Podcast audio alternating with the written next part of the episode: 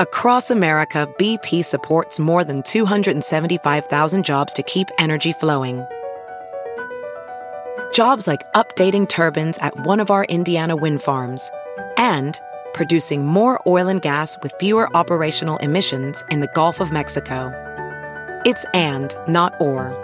See what doing both means for energy nationwide at bp.com slash investing in America.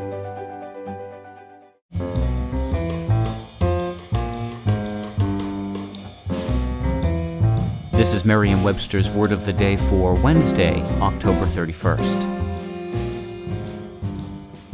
Brought to you by Merriam Webster's Collegiate Dictionary, 11th edition. Available from your favorite bookstore or online at www.merriam-webster.com. The word of the day for October 31st is gargoyle, spelled G A R G O Y L E.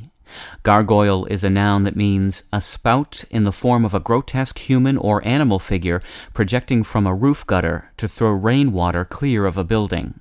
Here's the word used in a sentence. The monastery's gargoyles had supposedly been modeled on the faces of monks who had formerly resided there. In the 12th century, St. Bernard of Clairvaux, a French monk, reportedly complained about the new sculptures in the cloisters where he lived. He's quoted as saying, Surely, if we do not blush for such absurdities, we should at least regret what we have spent on them.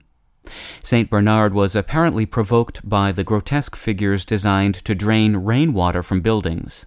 By the 13th century, those figures were being called gargoyles, a name that came to medieval English from the old French word gargoule, which came from the French words gorge and gueule, meaning throat and mouth, respectively.